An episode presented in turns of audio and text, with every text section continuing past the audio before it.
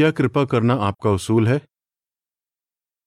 लीसा और एन नाम की दो मसीह बहनें, जब यहोवा के साक्षियों से बाइबल के बारे में सीखने लगीं तो उन्हें बहुत अच्छा लगा। उन्हें आज भी बाइबल पढ़ना और उस पर मनन करना बहुत पसंद है, लेकिन वो इस वजह से सच्चाई की तरफ़ आकर्षित नहीं हुई। लीसा बताती है, जब मैंने देखा कि मसीह भाई बहन सभी से कितना प्यार करते हैं, दूसरों की कितनी परवाह करते हैं तो मैं बता नहीं सकती कि मुझे कितना अच्छा लगा। एन का भी कुछ यही कहना है। वो बताती है, बाइबल की शिक्षाओं से ज़्यादा साक्षियों का प्यार और उनकी परवाह मेरे दिल को छू गई। इन बहनों की बातों से पता चलता है कि प्यार या कृपा का उन पर कितना गहरा असर हुआ। हम कैसे दूसरों के साथ कृपा से पेश आ सकते हैं, जिससे उनका हौसला बढ़े? हम दो तरीकों पर ध्यान देंगे, अपनी बातों और अपने कामों से। हम ये भी जानेंगे कि हमें किन लोगों पर कृपा करनी चाहिए। अपनी बातों से।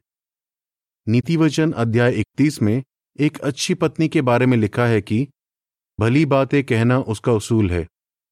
नीतिवचन 31 का 26 इसका मतलब जब भी वो कोई बात कहती है और जिस तरीके से कहती है, तब वो इस उसूल को मानती है और दूसरों पर कृपा करती है। पतियों और पिताओं को भी बात करते वक्त इस उसूल को मानना चाहिए। कई माता पिता अच्छे से जानते हैं कि अगर वो अपने बच्चों से सख्ती से बोलें तो बच्चों पर बुरा असर होगा और शायद उन्हें उनकी बात मानने का मन भी ना करे। लेकिन अगर वो अपने बच्चों से प्यार और नरमी से बात करें तो बच्चे उनकी बात सुनेंगे और उनकी मानेंगे भी। चाहे हमारे बच्चे हों या ना हों, हम कैसे अपनी जबान से भली बातें कह सकते हैं? इसका जवाब हमें नीति वचन इकतीस के छब्बीस के पहले भाग से मिलता है। वहाँ लिखा है, उसके मुँह से हमेशा बुद्धि की बातें निकलती हैं। इसका मतलब हमें बोलने से पहले अच्छे से सोचना होगा कि हम क्या कहेंगे और किस लहजे में कहेंगे। हम खुद से पूछ सकते हैं, मैं जो कहने जा रहा हूँ, क्या उससे माहौल गर्म हो जाएगा या शांत होगा? इस तरह के सवाल करने से हम सोच समझ कर बोल पाएँगे। एक और नीतिवचन में लिखा है, बिना सोचे समझे बोलना, तलवार से वार करना है। नीतिवचन बारह का अठारह। कुछ कहने से पहले हमें सोचना चाहिए कि हम जो बात कहेंगे और जिस तरीके से कहेंगे, उसे दूसरों को कैसा लगेगा। इस तरह हम अपनी ज़ुबान पर काबू रख पाएँगे। सच में, अगर भली बातें कहना हमारा उसूल होगा तो हम दिल दुखाने वाली बातें नहीं कहेंगे। और ना ही किसी से रूखे तरीके से बात करेंगे। इफिसियो चार का इकतीस और बत्तीस। इसके बजाय, हम प्यार से और नरमी से बात करेंगे, ताकि लोगों का हौसला बढ़े। इस मामले में हम यहोवा से सीख सकते हैं। जब उसका सेवक एलिया घबराया हुआ था तो यहोवा ने एक स्वर्गदूत के ज़रिए उसकी हिम्मत बंधाई। बाइबल में लिखा है कि उसने एलिया से धीमी आवाज़ में बात की और उस आवाज़ में नरमी थी। पहला राजा, उन्नीस का बारह। लेकिन भली बातें कहने के अलावा, भले काम करना भी ज़रूरी है। आइए इस बारे में और जानें। अपने कामों से। यहोवा की तरह बनने के लिए हमारी बातों के साथ साथ हमारे व्यवहार में भी कृपा झलकनी चाहिए। लीसा, जिसका पहले ज़िक्र किया गया था, बताती है कि यहोवा के साक्षी किस तरह उसके और उसके परिवार के साथ पेश आए। वो कहती है हमें घर बदलना था और हमारे पास ज़्यादा वक्त नहीं था। तब दो पति पत्नी अपने काम से छुट्टी लेकर हमारी मदद करने आए। वो यहोवा के साक्षी थे और उस वक्त तो मैं बाइबल अध्ययन भी नहीं कर रही थी। ये देखकर लीसा को इतना अच्छा लगा कि वो बाइबल अध्ययन करने लगी। साक्षियों का व्यवहार एन के दिल को भी छू गया। वो बताती है, दुनिया इतनी खराब हो गई है कि किसी पर भी भरोसा नहीं किया जा सकता। इसलिए जब मैं साक्षियों से मिली तो मैं तुरंत उन पर भरोसा नहीं कर पाई। मैं सोचने लगी कि उन्हें मेरी इतनी फ़िक्र क्यों है? लेकिन जब मुझे एहसास हुआ कि जिसके साथ मैं बाइबल पढ़ रही थी, उसे सच में मेरी फ़िक्र है तो मैं उस पर भरोसा करने लगी। इसका बहुत अच्छा नतीजा हुआ। एन बताती है धीरे धीरे मैं उन बातों पर गहराई से सोचने लगी जो मैं सीख रही थी।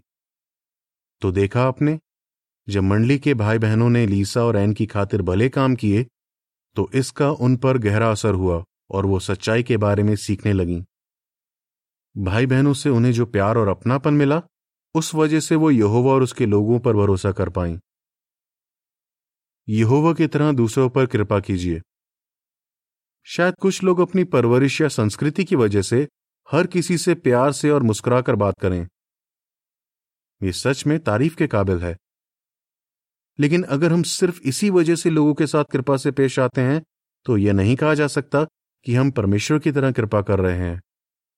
अगर हम परमेश्वर की तरह दूसरों पर कृपा करना चाहते हैं तो हम पवित्र शक्ति की मदद से ही ऐसा कर सकते हैं। इस गुण को बढ़ाने के लिए हमें अपनी सोच और अपने कामों को पवित्र शक्ति के मुताबिक ढालना होगा। ऐसा करके हम यहोवा की तरह बन पाएँगे और दिखाएँगे कि हम उससे प्यार करते हैं। हम यीशु की तरह भी बनना चाहते हैं। इसलिए उसकी तरह लोगों की परवाह करते हैं और उनसे प्यार करते हैं। इस तरह यहोवा और लोगों के लिए प्यार हमें उभारता है कि हम सबके साथ कृपा से पेश आए। जब हम ऐसा करते हैं तो यहोवा हमसे खुश होता है। किन पर कृपा करें?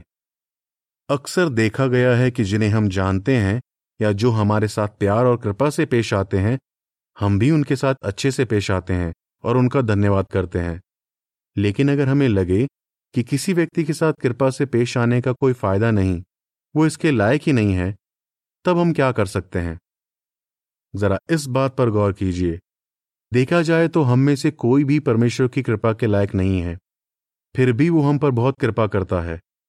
बाइबल में इसे महाकृपा कहा गया है और मसीह यूनानी शास्त्र में इसका कई बार ज़िक्र किया गया है। महाकृपा करने में यहोवा सबसे बढ़िया मिसाल है। और उसके वचन से हम सीखते हैं कि हम दूसरों पर कृपा कैसे कर सकते हैं। तो सवाल है, यहोवा किस तरह हम पर कृपा करता है? यहोवा धरती पर रहने वाले लाखों करोड़ों लोगों को हवा, पानी और वो सब कुछ देता है जिससे वो ज़िंदा रह पाए। देखा जाए तो वो इंसानों पर तब से कृपा कर रहा है जब वो उसे जानते भी नहीं थे। जैसे उसने सभी इंसानों के लिए अपना जिगर का टुकड़ा, अपना इकलौता बेटा कुर्बान कर दिया। प्रेषित पॉलुस ने लिखा कि यहोवा ने हम पर भरपूर महाकृपा की और अपने बेटे को फिरौती में दे दिया। इफिसियों एक का साथ इतना ही नहीं, हम कई बार गलतियाँ करते हैं और यहोवा का दिल दुखाते हैं। फिर भी वो हमें लगातार सही राह दिखाता है और सिखाता है। उसकी हिदायतें और बातें बारिश की फुहार जैसी होती हैं।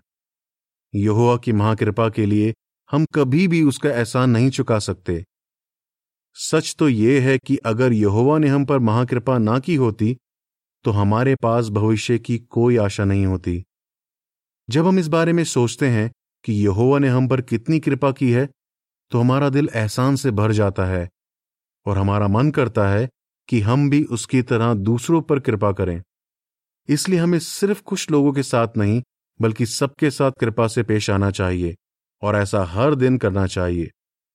जब हम अपने परिवार वालों, मसीह भाई बहनों साथ काम करने वालों, साथ पढ़ने वालों और पड़ोसियों के साथ हर दिन प्यार से पेश आएँगे तो उन्हें बहुत तसल्ली मिलेगी। उन्हें ऐसा लगेगा, मानो कड़ाके की ठंड में उन्हें तापने के लिए आग मिल गई हो। क्या आपके परिवार या मंडली में ऐसा कोई है, जिसके लिए आप कुछ कर सकते हैं, या प्यार से दो बातें कहकर उसकी हिम्मत बंधा सकते हैं? हो सकता है किसी भाई या बहन को अपने घर या बगीचे की देखरेख करने में या कुछ खरीदारी करने में मदद चाहिए हो। या फिर हो सकता है कि आप प्रचार करते वक्त किसी ऐसे व्यक्ति से मिलें जिसे किसी तरह की मदद की ज़रूरत हो। क्या आप उन पर कृपा करेंगे? आइए हम यहोवा की तरह बने और अपनी बातों और कामों से दिखाएँ कि कृपा करना हमारा उसूल है। लेख समाप्त।